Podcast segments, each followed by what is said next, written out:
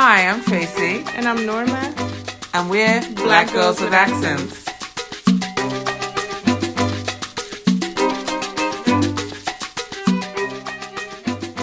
Hi, everyone. Welcome back. Hi. So it's hard to believe that I May Destroy You has come to an end. Well, season one has come to an end. Yes, I'm sad. so I don't know what we're going to do with Monday nights, but um, I mean, I'm watching quite a couple of different series. Unorthodox is one, totally different, but I, have been enjoying yeah. that as of late. And I've been enjoying Perry Mason. I've heard that was very good, actually. Mm-hmm. Um, enjoyed it. I have my dad's generation stuck in my head. I think of my dad when I think of detective shows, but I hear it's very, very good. Yeah, they did a nice spin on it. Um, it gives it a fresh look. Mm-hmm. Yeah, there's quite a few other Black Brit shows too that are out that I'll maybe um, talk about some other time. And of course, you can always go to Chewing Gum, which was uh, Michaela Coel's play turned um, series. So, anyway, without further ado, let's get into the last two episodes of I May Destroy You. So many twists and turns, and I take you know very detailed notes as I'm watching, and then I try to kind of condense them all into talking points. Yeah. And so I think for episode 11, the main things that jump out for me are growth, forgiveness, yeah.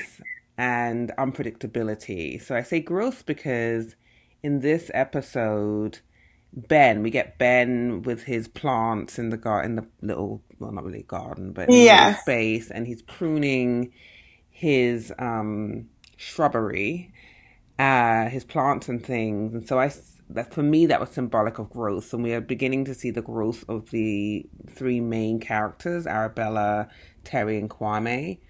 Um, mm-hmm. for me kwame is learning how to be in an adult relationship. So for much of the series kwame is just about hit and quit it. I mean there's no interest yes. in a sustained relationship right? He's just constantly swiping up left right down.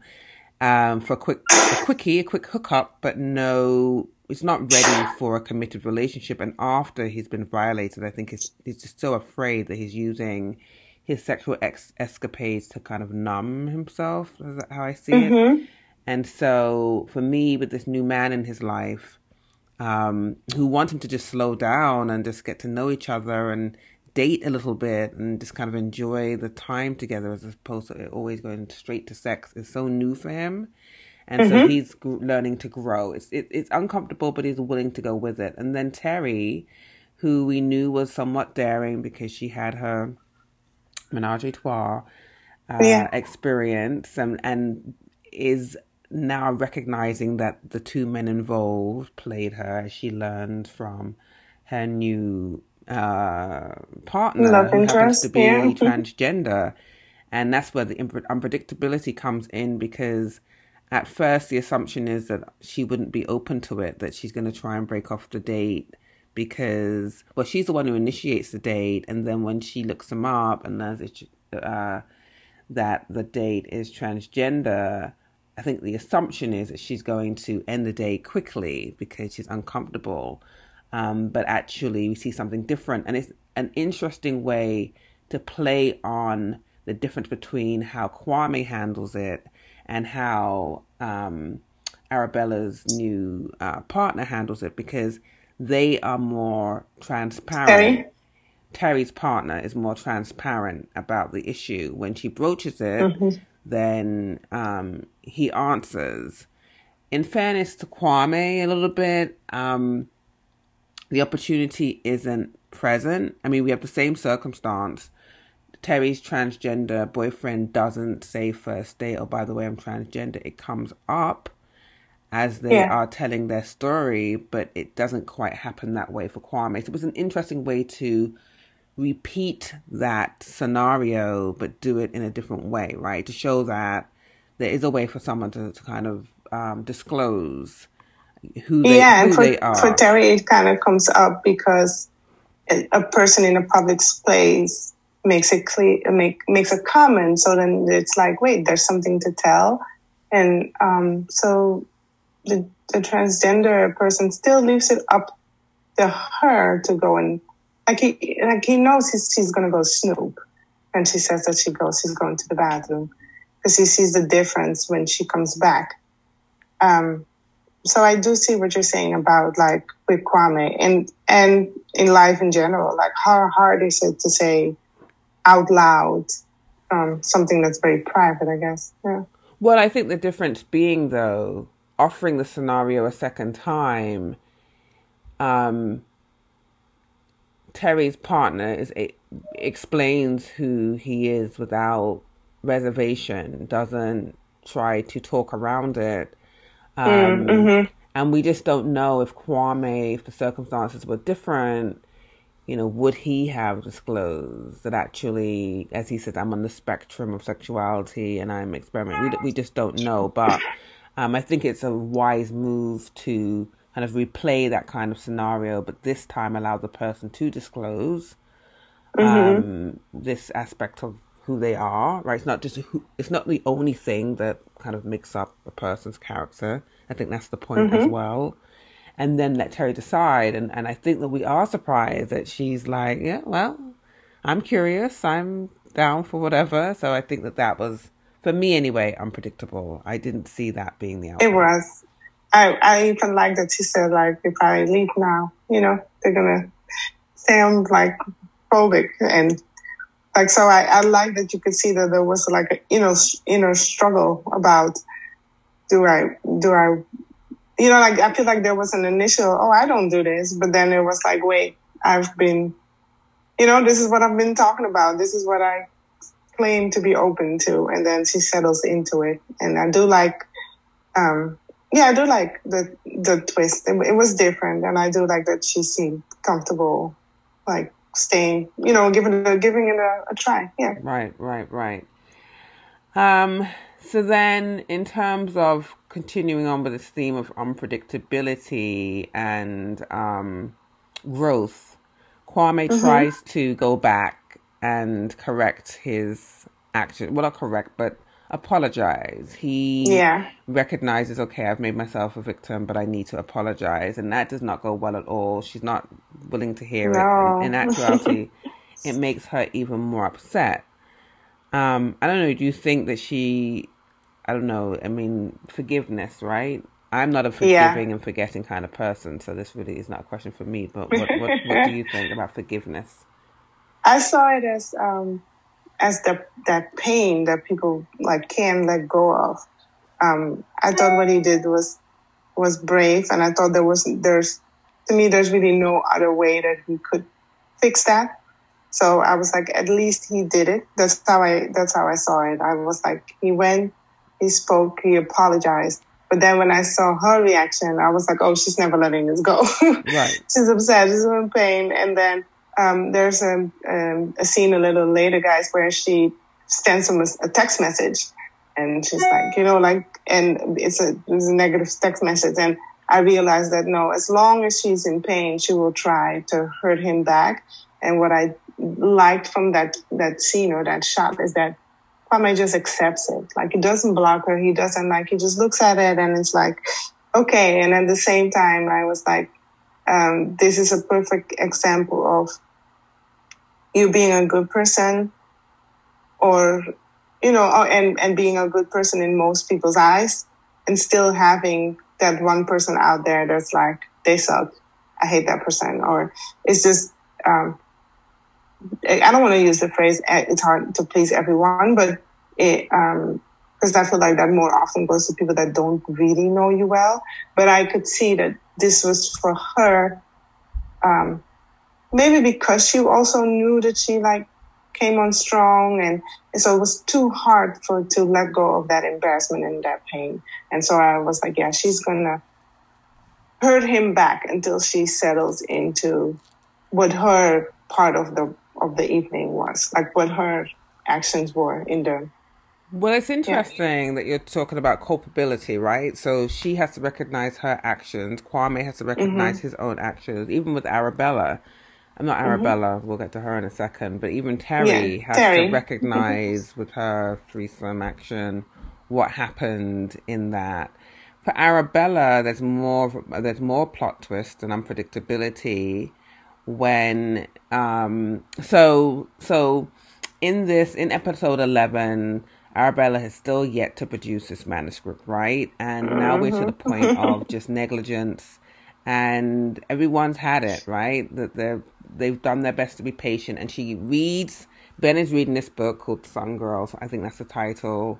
She loves the book. She loves the prose. It's like she's and it's she's pumped. It's inspiring her to um, now kind of buckle down and complete her manuscript. And she wants to meet the author because there's so much synergy. And um, the author's named della. And um, so she creates this video um, uh, asking the, the author to meet her, and then she goes to her publisher, the the black woman. And it's this whole interesting racial moment with her publisher Henny House, who's a black woman, a very powerful, successful black woman. And this woman is again more with plants, more symbolism. The woman is Yes. tending to her plants, right? Nurturing, growing. And but the relationship between Arabella and this woman doesn't grow. A because the woman has absolutely no respect for Arabella. B No. the relationship was only purely transactional anyway, right? That I run a business and you are the worker and you produce and I pay you. There was never really any effort to foster a sister girl kind of relationship, which Arabella thinks they have.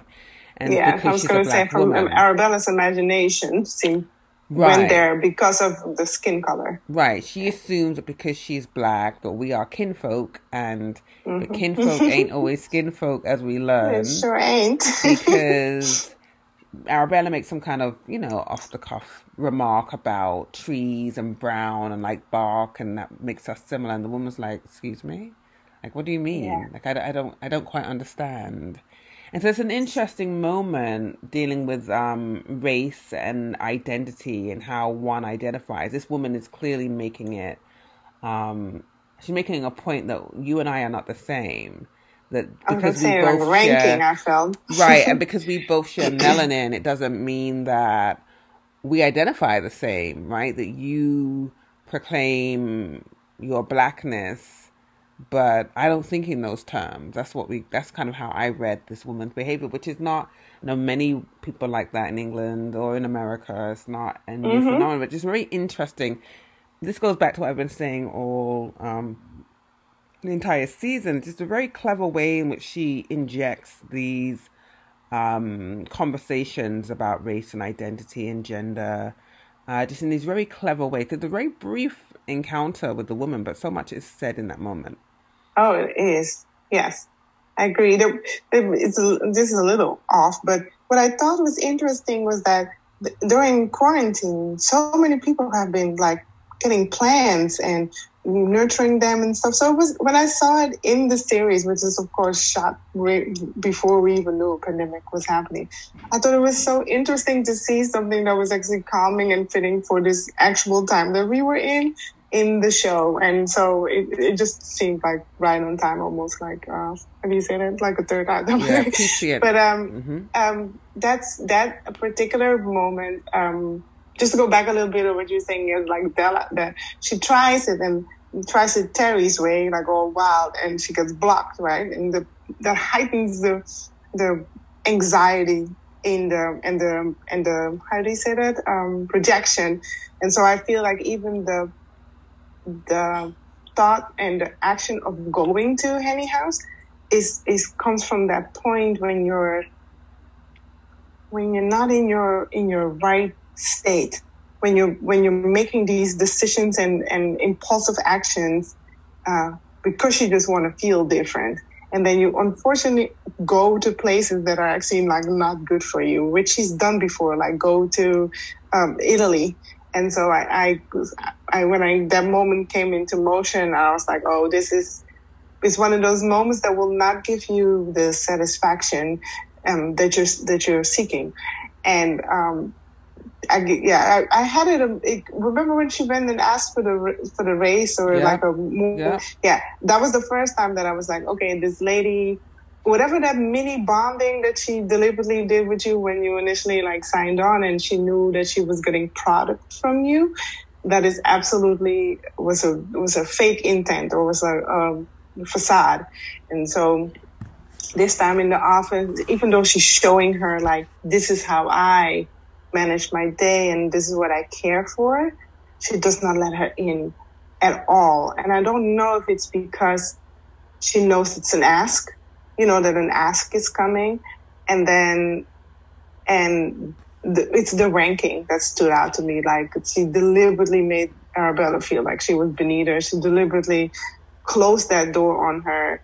Um, be- and also because she knew that Della was um, is is at the moment more profitable, actually produces, and she knew what she who she had in her pocket there, right. and so she was like, "I'm gonna I'm gonna gamble on Della. Right. I'm just gonna keep this one and push you off the boat." Right. And um, I thought it was um, I thought it was very interesting. She made she made Arabella feel so small, and then to say goodbye as if the way they they they greet each other, or not really even greet each other, but the way the scene ends with Henny House, I was like, "Oh, this is over. You're never stepping foot in this building again." Well, and yeah, I think you make a, a very interesting connection here with going to Italy, right? Because it's the Bellagio, mm-hmm. it's the Biagio scene all over again, right? Yeah, I mean, it's like these kind of um, returning to the scene. As she, she says, returning to the scene of the crime. It's the exact yeah. same thing that happened with Biagio. She shows up at the woman. She assumes it's going to be, hey, hey, great to see you. She makes this assumption. And just like Biagio, this woman knows who she is, that she's not producing. Yeah. She's wasting her money and her time. And I, it is a class thing, but I also think it's a matter of if she was going to see her as a fellow black woman, then she needed to be in her league. And to be in her league meant that she needed to produce, right? And yeah. Arabella hasn't. So she's not going to invest any time in her. In the same way that Biagio is not going to invest any time in her, right? That all she brings is chaos and excuses. Yeah. And she's done with that. And and to your point, well, she has Della now. She doesn't need her anyway. But mm-hmm.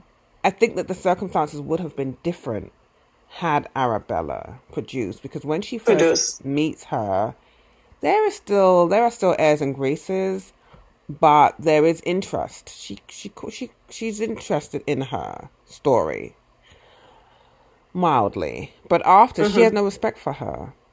No, right, and, and that so, that is what I meant by ranking, not necessarily class, but like how more in a like you're not even close to what I think you could do, and therefore you're not even close to what I do. Like I run, you exactly, know, exactly, yeah. yeah. a publishing yeah. company. Like, right. yeah, I don't have time for this. Yeah, right. And for any of the creators who are listening and have ever received an advance, they know that what this means, right? Or if you are working with a publisher or you have a deadline for, you know, whatever, whatever. This is kind of more yeah. in, in, my world, right? That I, someone who has to publish books and have to adhere to deadlines and and this sort of thing. Um, it makes I, me anxious. So I'm very impressed with people. Like it, as weird as it sounds, the the advance actually would make me personally anxious. Like, I, yeah, yeah. I, I you have to make good. you have to make good on on right return mm-hmm. on their investment. In your promise, yeah. Um, as an academic writer, it's different. We don't get, you know, there's no monetary advance in that sense. Mm. But um, there is a, a, clock that's ticking, and there are contracts that are written up. And, but it's it's known in academia that it's a kind of um, it's a binding contract, but that the dates are flexible. It's not said right mm. because you need to have a deadline of sorts.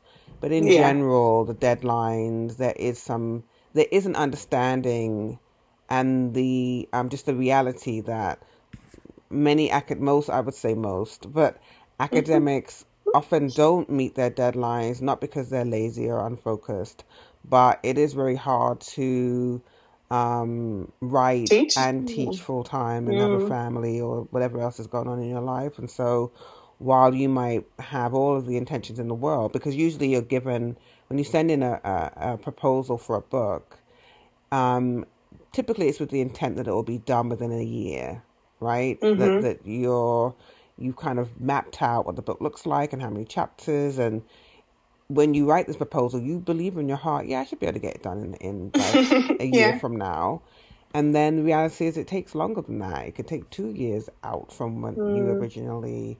Um, um, so anyway, all of that to say, you know, I know well what it is not to meet a deadline. Fortunately for me, there's no money involved, but it is a humbling thing when you and and and you know, someone who writes for a living, it is you can't often write under stress, or sometimes you do your best work under stress. It just depends. Um, I don't do well if I put the deadline myself. Then I'm mm. all over the place. But when somebody gives me a deadline, um, I'm getting better at spacing it out more because I do the under stress one. I think I picked that up when I first like went to college. Um, and so I, I linger and do a lot of stuff in my head. And then I go the last two weeks or like do this immense pressure on myself. And, um, I had read somewhere that it was like a perfectionist trait mm. so that we mm. could still always say like, wow, this is what I did under pressure. So I'm trying to unlearn that and be really spaced out and really use the time that I've been given more, uh, you know, yeah, yeah. more probably spaced out instead of instead of making a chunk very hard on myself towards the end. So right, right. Yeah. Sometimes what comes with deadlines, and, and and this is probably for Arabella too, is just the whole thing of um feeling insecure. Mm-hmm. Um, yeah. Because sometimes you might meet the deadline, but it's not, as you just said, it's not up to your standards, or you're just in your head, mm-hmm. and so you don't want to let it go, and so you're revising and re-revising, and just you just won't let it go. And when you write a book, it's not like what you submit is the final final. It goes mm-hmm. under extensive review, several reviews, but you know, someone said to me once um, in graduate school, someone said, when you put pen to paper and you write your name at the top of that paper and you submit it, you submit an mm. essay or whatever it is you write, that's a reflection of you. Yeah. I always remember that. And so for me, if it's not in top shape, I don't want to let it go because I feel like if there are any mis errors, yeah. I, you know, that that's going to be a critique on me. So, yeah. you know, for Arabella, I think that she's still trying to find her pacing. There's a lot going on. And she thinks that Della is going to be the saving grace. And then the plot twist is that Della agrees to meet her and that Della yeah. is Zain. And so now we have like the Kwame situation coming face to face with, right? And it's a very awkward moment because for a number of reasons, right? First, because, okay, wow, loved your book. Oh, wow, you finished your book. Oh, wow, awkward because of what happened. Uh, oh wow, a kind a confrontation, right? A confrontation. So there's a lot to there's a lot to quote unquote unpack right here, because um, the last time she saw Zain, it was under unfavorable circumstances. Yeah, and there's it's never made clear if Zain ever tried to speak to her or apologize before this. So, which I, which is the only thing that that that like crossed my mind was like, did he ever try to apologize before? Or, but there's, it's weird, but it's just a little bit in what he says that, um, and I, it, it's not a sim, it's not in a sympathy way, because I do think that what he was doing was ego stroking for him, but I do think he was underestimating the severity of what he was doing with removing the condoms.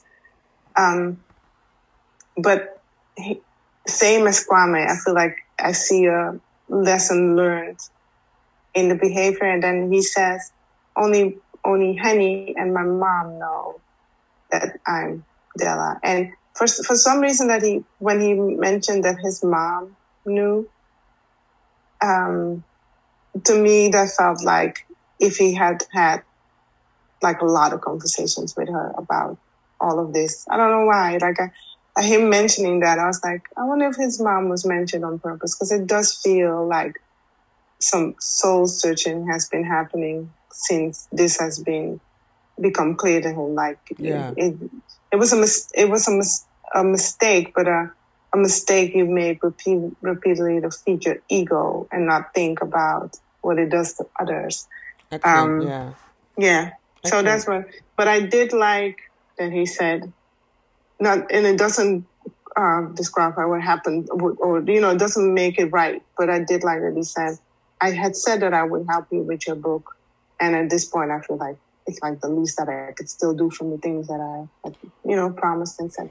I agree completely with everything you just said, and and also there was negligence on his part because he was sent there to help her, right? Not to get in this relationship with her, mm-hmm. right? So there's a violation, just crossed the line in in many ways. But yeah, I mean, I don't. There's nothing for me to add. I think you said everything. Just yeah, yeah. I, I wouldn't even add to it. Um. So all right, so Zain is gonna. Were help. you nervous when they went back to the apartment? I was, although I didn't think. well, I didn't think that she was on, in any danger, right? Because he's very no. passive, and she's makes it clear that I'm not afraid of you. And um, I was a little bit because I wasn't quite sure because she her behavior was so unpredictable, but it was great because again we're both creators, we both write. It it's great. It was great to see that whole process. It's like for me and for any of the creators that are listening, there's there's times when you're writing and it's just like you're in an endless kind of circle of going nowhere, and then something clicks and you're in your rhythm, and it's like everything yes. comes together, and after like it could be months or even years, like all of a sudden, it just it's like things make sense. Now she did hers on like index cards. Um, mm-hmm. with Zain's help, helping to kind of plot it out and see the, the big picture and put the pieces together. Um, kind mm-hmm. of do mine, like you said, in your, on, on, on the page or in my head. Um, that was remarkable for me. And for, I think for any people who are watching who are really inspired by her and want to write and that, yeah. that whole scene of everything coming together or mostly coming together and her being able to work three, two days uninterrupted, you know, brushing her yeah. teeth while she's working, eating while she's working. I connected probably with this more than anything in the show well, two things. This and the whole thing about um, kind of parents and their how parents yeah. how you can see them differently as an adult and and you saw them as you you see them now as adults and you yeah. can be a little bit more forgiving for their flaws and they were such heroes to you as kids because you didn't know their flaws right and then this yeah. this whole thing with the writing was really for me um just kind of understood that whole process yeah that's but it made me think of uh, when she puts all the cards in um, on the wall. It's the the scenes that I'm like, oh, this doesn't work. And then it all comes together. I sometimes go dig in that pile of scenes that I was like, actually, this one does work and it works really well. So it's really, um, yeah, it's that feeling definitely where you or when it forever seemed like there were only 15 pages and then you put everything together and you're like, wait, I'm on page 57. Yeah. like it's almost a full pilot. Yeah, it's, um, it's very liberating and it, it, it does, to me, I always say it does feel magical. It feels magical when I go through that because the other part is so like somebody is like holding my feet as I'm trying to step forward. So it's, yeah, when you do feel that, that free flow, you're like, yes, this is it. So, very relatable and very, um, very well done because I could feel it. You know, yeah. like I, I, I, don't know how it is for somebody that doesn't write, but for a person that writes, I was like, yes, oh God, yes, that feeling of, because at this, up until that point, you really wonder, like, well, does she have one page? You know, right, right, and, and then you're like, yeah, and there's that pressure, right? Because now she has to repay the publisher right? She spent all yes. that money going to Italy and doing everything else. She has no money. So now she has to finish the book this time. It's not even out of finishing the book because, you know, like as one does, this is your project and this is your baby yeah. and you're creative and you're expressing yourself. Now it's now it's dollars and cents. This is survival. And so it was the have, inevitable. Like yeah. it just it just came. Yeah. So you have to. So now she's back in the process of being a creative now, right? And Zain is, has you know helped her to get to this place and that they're cordial. It's interesting at the end of the scene after Zain goes back, she has two bags, and in those two bags are the clothes that she was wearing when she was sexually violated, and and any number of things that were in those bags. Like it's funny. There's a there's a story. Two things. There's uh, a Erykah Badu's bag lady Maybe, yeah. which is about kind of, you know, yeah. carrying around all this baggage. And then there's Ntozake Shange's for Colored Girls, the the lady in mm. green talks about someone stealing all of her stuff, having all the stuff, and I I saw that when she tells Zain, a male, take those bags with you on your way out, right? Take that Definitely. trauma, take all that foolishness. Especially take... since he has no idea what he's taking out. Nope. He's like, oh yes, yep. and I just love like just that ease of letting go. Just yep. take those bags out. Yeah. Yep. and it's like she's cleaned house, and mm-hmm. as life in real life, as things are thrown at you, she's at this great moment. There's a moment of clarity. She can finish this book, and she's tying up these loose ends. And then when she goes to the bar, she comes face to face with her attacker and yes. again, this unpredictability, right? Zain is back in the picture and you, everything's going well. And then you just kind of like, you stop in your tracks, like, oh shit. Like, yeah. there's the guy. What's going to happen? It ends. You don't know what's going to happen. And then episode 12 is just really, um, as we'll kind of transition into it, very, the very 11, just that last part, I I it made me cry when it, from the when she when you finally realize how she hit her head. All of it. Yeah, yeah, all, all of it. And then yeah, so I was I was extremely emotional at the end of of, of eleven. I um maybe I, I don't know. I just felt like it was a lot. It, I felt like it was uh like see she was right or like see something really happen. Like I don't know. There, but I I was very emotional and her seeing the the the the image imagery like back to back like that. Yeah, I was like, ooh, I um, I was like, I'm going for a little walk. yeah, yeah, it was terrifying, it was terrifying mm-hmm. because she some they were predatory. They'd been almost been watching her. Um, that he had an accomplice. That mm-hmm. this is a person who does this often. That she mm-hmm. was just treated like just violated in such a a, a, man. It was so disturbing because it could be yeah. any person. It could be any person that could have happened to, and the idea that somebody was a accomplice to that kind of behavior, um, mm-hmm. from the doorman who let them in to the just all of it was just oh, deeply disturbing, and so it's it's really interesting how she deals with it in episode twelve because it reminds me of the um, books that you read as a kid choose your own ending. And so she mm-hmm. gives us three different scenarios of what one would do or might do should they come face to face with their attacker, right? How do you avenge yourself? Um, what would you say? Um, and so we're given these three different scenarios. The first, you're not sure if it's a dream sequence, if it's really happening, yes. and then you recognize, oh, it's kind of like a ground what's that called? Groundhog's Day. Yeah, Groundhog's Day kind yeah. of thing, where she's offering kind of these different possibilities in her imagination of how she would deal with it. Um, all mm-hmm. very, um, all very troubling. I would say. Yeah. All very troubling. Initially, I thought the episode was just coming coming along, like we're in the moment, and it was, it was when I saw that that she turned violent in the first sequence, then I was like, oh no, I don't think we're. I, I, was like, are we? I don't think we're. And then, so I was actually happy to see, you know, like when she was back outside on the balcony and Ben comes out. I said, ah, yeah, okay, because it it was so out of out of character. But then I also feel like you don't know what happens sometimes when people have been holding in all this stuff for for yeah. so long. Yeah. Yeah. And so, um, and then I think it's the second scenario. Um, I, I, and it's the scenario where, no, wait. Um, I don't know if it's the second or the third one, but the, the police come where okay. Terry tells her, you know, and he becomes an under the bed issue. Yeah, he becomes a yeah.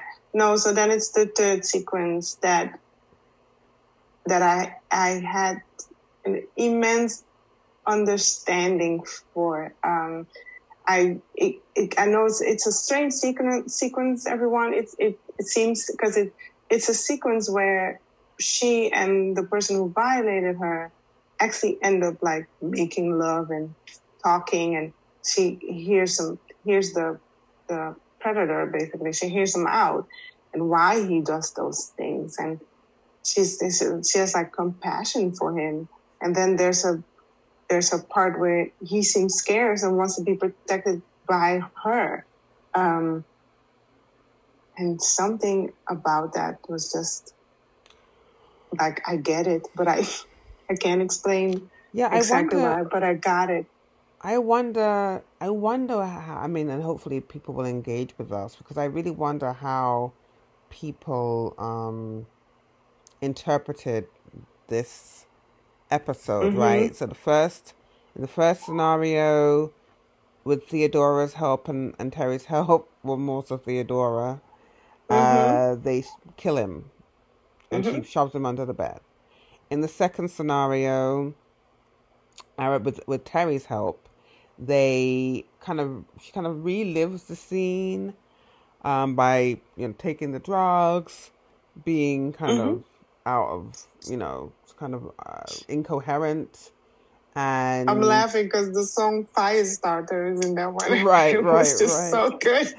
and calling the police, right? And but then when the Yeah. police come, um, she leaves and goes to the house. He's crying, and um, but then when the police come, they take him away. And then the fir- third scenario is as um, Norma just described, kind of a more intimate encounter. First, it starts off as trying to trap him, but then it becomes a more intimate encounter, a kind of a mutual, a kind of reciprocated um, sexual encounter between the two, kind of waking up like a typical scenario next morning, like, oh, sun shining on each other's faces, looking at each other. Um, and he says, I'm not leaving until you tell me to leave. And she says, leave. So, you know, kind of playing to her subconscious mind. Uh, And he leaves together with the with the murdered one. Well, they all three. So all three leave, and this is, I think, the whole idea of freedom, more symbolism, because each time one of these scenarios comes to an end, we go back to Ben in the garden, and he makes a comment about the bird. Such a loud bird. Wonder where that's coming from. Birds represent freedom, and so in this scene, she's finally not let go completely. This is going to be with her for a while, but she's confronted in her mind. She's confronted. This is how I interpret it anyway. She's confronted Yeah, this mhm. attacker in all these different scenarios of this is what I would do if I ever saw him again. In all these three Yeah. scenarios, she's released. She's releasing it, learning to release it and get some freedom. That's how I I saw it. I did. I was like, I'm, and I, I think that's what I was like relating to. That running through your mind when something has like upset you or how you've been obsessing about it, and you run through your mind over and over of how you would handle it. Um, that's that's definitely how I saw that those scenarios uh, come by. Um, Yeah. yeah, that yeah, that's it. And then, but okay, then okay, let's go to the end. So, I the only thing that I felt like was left in the middle, and maybe it was like done on purpose for us to discuss and think about. Did we watch the book? Like, did we watch what what happens to the characters in the book? or did we really watch what happens in to Arabella in real life? Um, because for some reason, when it became the book um, and it's in, independently published now, and we're about to read it, I I was like, wait, so was was everything based on fiction, and you read us the book, or yeah, I, I, I thought it was very clever, but I that, that's what stayed with me. I was like, darn, now I'm not sure if she just read us the book that she just published, or did we really watch her life and it ended up producing this book? Yeah, no, this is a great question. The book is called January 22nd. Um, she leaves it vague. Because remember, she she does the same. We see her pick up the card. I think it's like Golden Boy, I think it said. She picks up one of the cards. She tears it up, right? And then Yeah, she writes so. a different one and, and, and, and uses that based on the experience, based on the last experience. So it isn't clear to me it's sequentially if we're beginning at the end, right? If it's a if it's a flashback narrative or not. Mm-hmm. Um I don't and does it make a difference? It's a good question. right? Yeah. It's a good question. No, yeah, I don't know if it, if it makes a difference. I, I, I, I even like there's this last look that um, Arabella gives us from it's old. It's it's Arabella with the wig and the Mhm. and the the grill, Mhm. and she's on the beach clearly. And so I was also thinking, like, is it also we have so many different parts to us? So I was like, is it just this part lives in me, but in, in a different way now, or Mm. yeah, I and and then I was like, wait, or are you showing me like she's fictional? But yeah, I so I couldn't, I couldn't, I couldn't figure it out. I, I it's that's what stayed with me. I was like, wait, did we read a book with you, or did we watch you go through this and that produced this book? So I can I like it. It's actually really like I thought it was an amazing and very clever episode for sure to end a, a season or even a series because some people believe it's it's a closed off series but I uh, I thought it was um, yeah I thought it was very clever done because th- this is absolutely the most thinking I've done about a show in the in current times. Like it's the show really stays on your mind and this ending stayed on my mind I actually ended up watching the episode twice just to um, make sure that I wasn't misinterpreting what I saw I what I thought I saw for me, I took it to the personal with her because um, I watched a really amazing speech, which I don't know if you watched it, Norma. I sent it to you, but she gave a speech at uh it was a at an event for producers and directors, Oh, yes, yes. right? Mhm. And she talks about her own experience going to a party, being the victim of of a date, uh, well, not a date rape, but uh, um, drug induced um, sexual violation. And so she's, you know, drug facilitated sexual assault is the language. And so she knows this experience personally, right, intimately. Um, obviously draws from it to create this show. Um, we're not. I'm not suggesting that Arabella is Michaela Coel, but I'm. What I'm saying is that she draws from experience to tell this story, um, and populates it with other characters, some who might be fictional or non-fictional. Um, but I did. I saw the connection there, and this whole kind of, as I like to say often in my classes, kind of writing yourself into being. So you Mhm. use the story to kind of um, create identity, kind of as a way to give meaning to experience. Um, not just as, Mhm. not just as a cathartic thing, like I write this so it makes me feel better. Not like that. Mm, write it More s- off no like, yeah, mhm. more so you're writing. You use writing as a vehicle to, um, not just tell your story, but kind of position yourself in the world as a as a human being. being Um, so that's how I saw it. Um, mm, there's certainly a lot of courage. Like if it's a flashback, I thought it took a lot of courage. Even in the different scenarios, I thought, wow, like it, it was for me very uncomfortable to sit and watch her go back in the bathroom with him again. Even even in the scenarios where they had, where they, you know, she Were knew Terry was charge, there. yeah.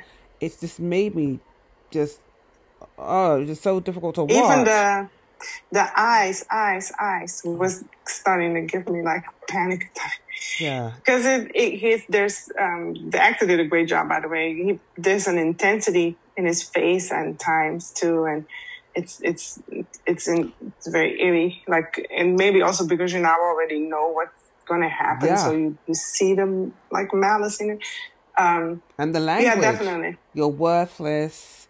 You're wor- like that language, which people, some people begin to feel like that, right after they've been assaulted. So it was, but it, very raw.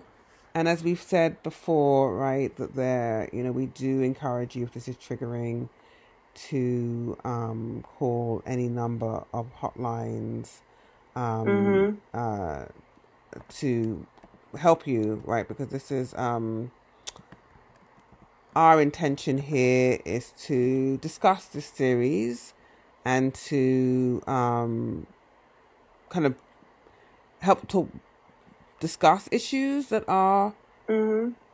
sensitive, so we don't we don't yeah. take it for granted, and we would here in America we would encourage you to call. Maybe you could call um, the National Sexual Assault Telephone Hotline, which is one eight hundred six five six 4673 or 1 800 656 HOPE um, because maybe these conversations can be difficult for some of you. But um, I think that the effort here is to help the average person understand what a sexual assault survivor goes through, in addition to thinking about consent, consent in all of its um, complexity, different levels of consent uh, the different ways in which we interact as sexual beings and the um, the borders that we cross. Um, mm-hmm. And so, I think that's if I can mm-hmm. fill in on that last. That's I. I think that's why I have so much compassion for the third scenario. It reminded it reminded me that and it's something that I recognize. I know people don't like to speak about what happened with Kobe, between Kobe and the girl that he was uh, when he had his altercation with sexual assault. But what I because what I hated about that scenario, and I'm concentrating on the victim, is that people were like, "She's a whore," or like because she had slept with somebody else later that evening. But what I why I bring it in together with that third scenario is that there is a feeling of wanting to feel better or wanting to forget mm-hmm. that feeling from the from the assault. And so what I tie in with the from that third scenario is that even the idea of having a, a love in or a, you know like in making love to the person who sexually assaulted you in her mind gives more peace than because then you're not worthless or then you're not garbage because then he he wanted to be with you. And i understood that feeling of wanting to feel better or wanting it to feel differently. And that also made me think about the the victim in the Kobe case and that people because I just didn't like that people kept saying like oh she slept with other people. She was a whore. She was a bitch. And I was like no there's something about erasing that that is that is familiar or that or, or, to me that that that stood out to me. That I don't want this feeling. I would I would like it to just go away but I can replace it with this feeling. And so not not um, justifying anybody's action but I I understand where the actions uh, came from or where those ideas came from. So that third scenario like really stayed with me because it just seems so unhealthy and so like, ugh, why would you want that? But I understood it uh, watching well, it. It would be curious to see what her therapist. Uh, we don't know, you know, if she will mm.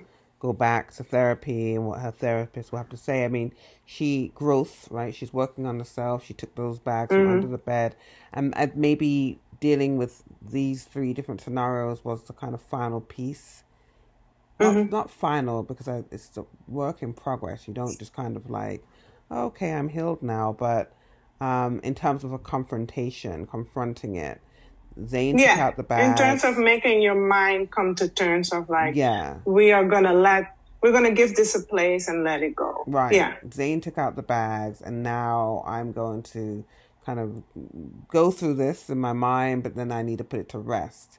Um, mm-hmm it's interesting because this is not all I am. Right. Yeah. It's interesting because at the end of the episode, so every time that, so we've seen a couple of times, every time that she's going to go out, she keeps going back to this bar. And Terry's annoyed that she keeps going back there because mm-hmm. she's like, why would you want to go back to the scene of the crime? Why would you go back to a place where it's something so hurtful? And in one of the scenarios, she said, you know, she's been planning for this all along, going back, hoping to see him, um, but then not necessarily, probably initially not knowing what to do if she should see him. Other than mm-hmm. she wants the police to know, she wants him to be arrested, she needs vindication, and all of these kinds of things.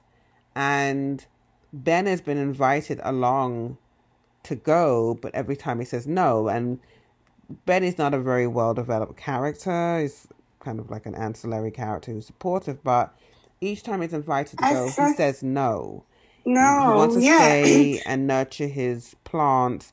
And then we saw in episode um, eleven that mm-hmm. actually he feels very isolated, very alone. He goes on an app that's dealing with um, mm-hmm. people that you know are feeling uh, alienated, and it's also it's interesting because it's almost like so Ben is in his own world, but he's protected He's sad, he's alone, but he's not in the chaos of Arabella's world.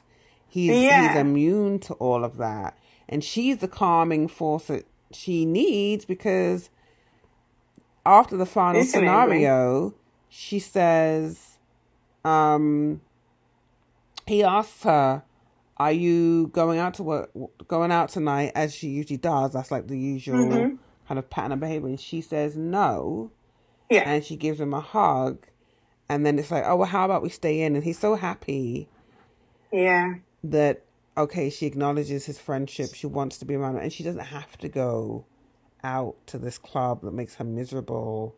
That it's was so also toxic. an emotional moment. Yeah. It made me think about what you said earlier that Arabella doesn't pay close attention to like her friends and her surroundings, right? So only in, you're right, only it's episode 11 that I was like, wait, there's something going on with Ben. And I just felt like really, I felt like a certain guilt for having missed that the entire time. I did think that he was okay because he was paying rent and he seems very calm. And then to realize like, no, he totally is dealing with like introvert and not, and, and, or maybe not even introvert, but like not stepping outside of the house issues. Um, and yeah, so when she does say, I would, I felt like it, it was a, exactly that point when she does say like, okay, then, you know, we stay in and to see him like brighten up that for once it's, it's, it's about him and not her, we're us catering to her. Um, it also made me realize that she might be getting back to a better version of her old self where she's paying attention to her friends and yeah, yeah, but, yeah. But I, I did feel like it's weird as an audience person. I felt guilt. I was like, oh, I he missed what was going on with Ben? right. Poor Ben is there. And yeah. they're like, oh, coming. No, okay, bye. And off they go. Right.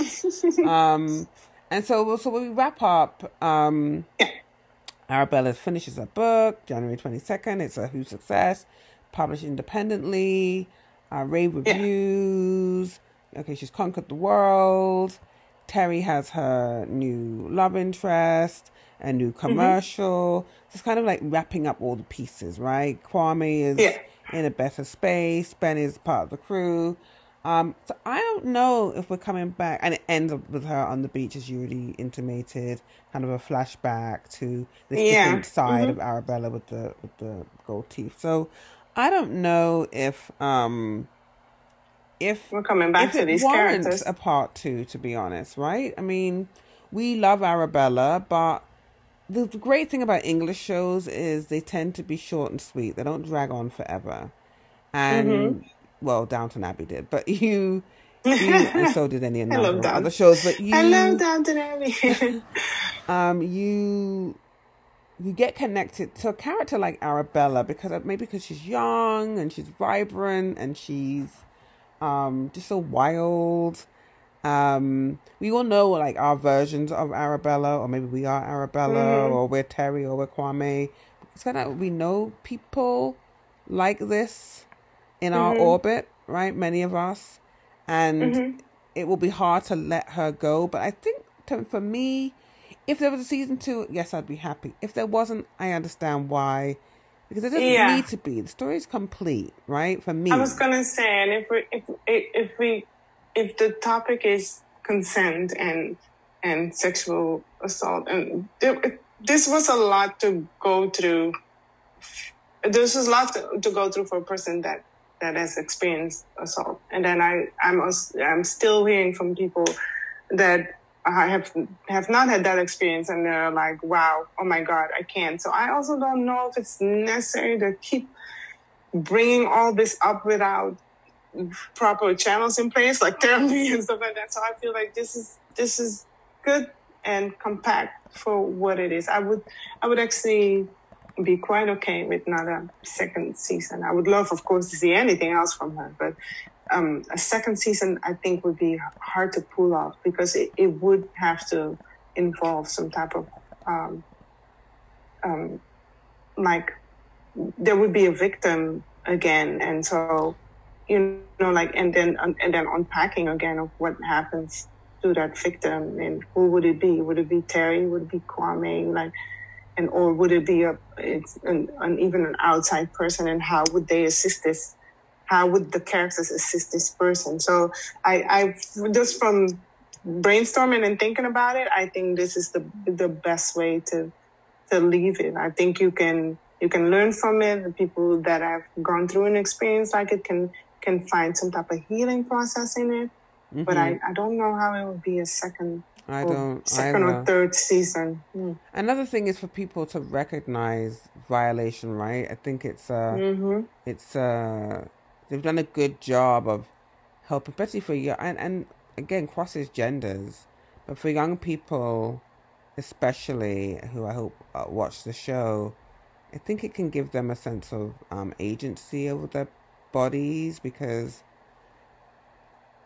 one wouldn't necessarily make a big thing of someone removing a condom or um, any number or, or any number in... of kind of uh, issues dealing with control, right? And because consent mm-hmm. is about control and power, right? And so um, this forces you to reconsider your positionality in a relationship what you want and what you don't want and how do, do you voice that or do you not are do you have the language to say, hey, actually, that was not cool because mm-hmm. X, Y, and Z. I think it's very it's a it's a great instructional tool for young people in particular, even obviously older people too. And maybe it makes us look back and say, oh yeah.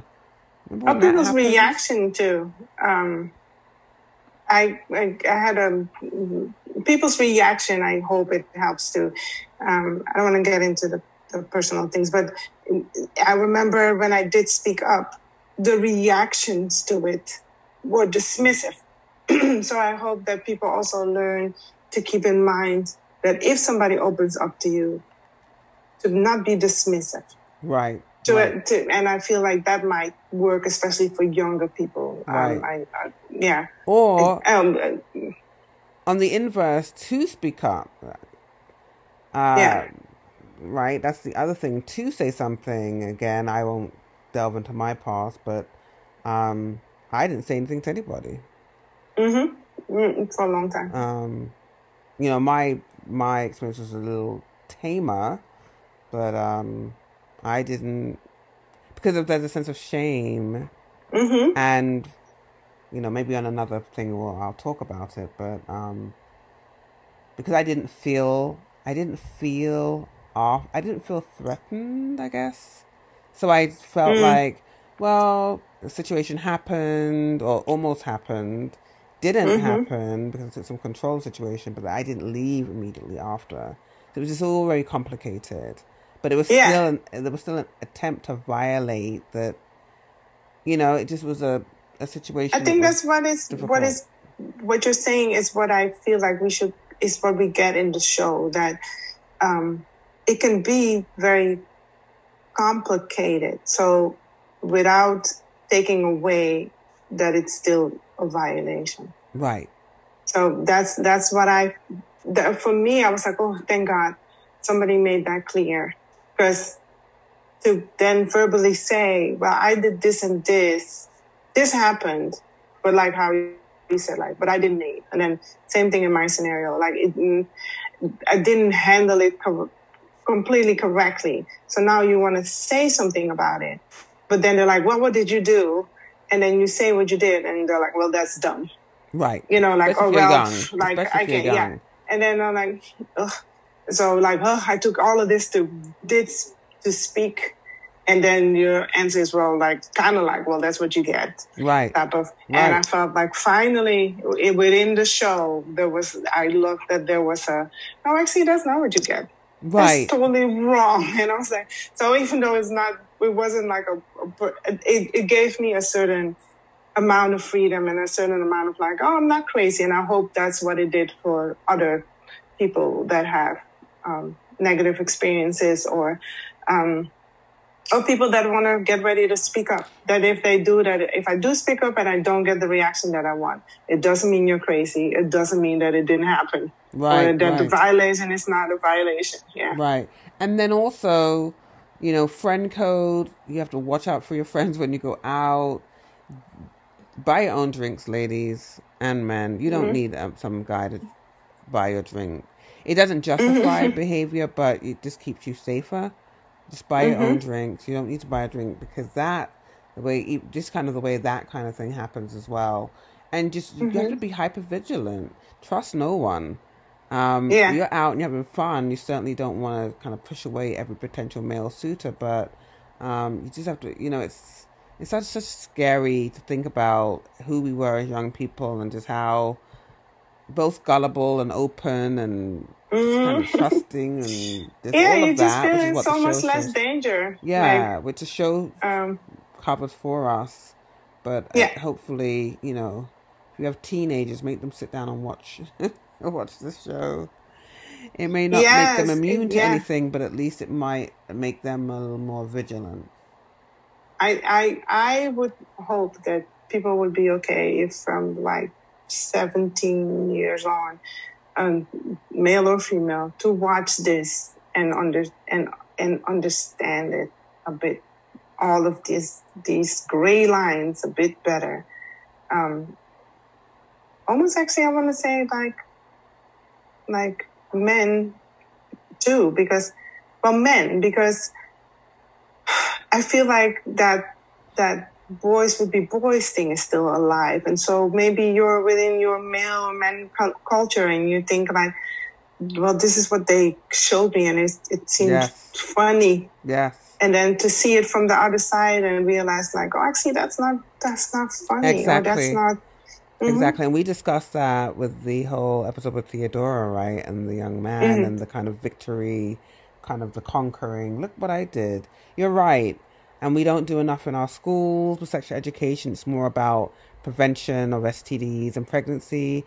Um, I mean, they do a little bit around rape culture and um, kind of boundaries. They do a little bit a- a- around that, but just kind of the, the basic no means no. And this is what this Yeah, and consent showing. seems a, bigger topic lately. Yeah, like I, I, I've even heard like mm, Carter's eleven, and they kind of sort of mentioned something, and they, he just had his first this year. Last year was his first class about it, Mm-hmm. and I thought it was interesting because I don't remember anybody saying anything about consent Right. when I was younger. Right. So, um, Right. yeah, Yeah. I thought that was good. So, people, uh, going to be a wrap for us. We have a surprise coming Yes. for you, and uh, watch out for that. We won't we won't give any hint hints, but we will say it's. Uh, I think it will be for the fans of Michaela Coel and the show. I think that you will be pleasantly surprised, not to hype it too much. And thank you for riding with us. And so we have one more episode devoted to this magnificent series. And we thank you to those of you who participate in the polls. Yes. I hope you guys enjoyed it as much as we did. I, I know it was a hard topic, or and, and- but I it was amazing, and I, I truly enjoyed this. I it, I mean, it tied my two worlds together. So it's like my podcast, and I love television series, and this is was a spectacular one, and I got to talk about it.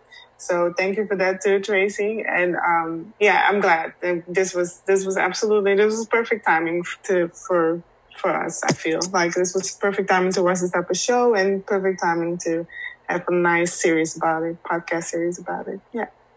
So, as always, we thank you for tuning in.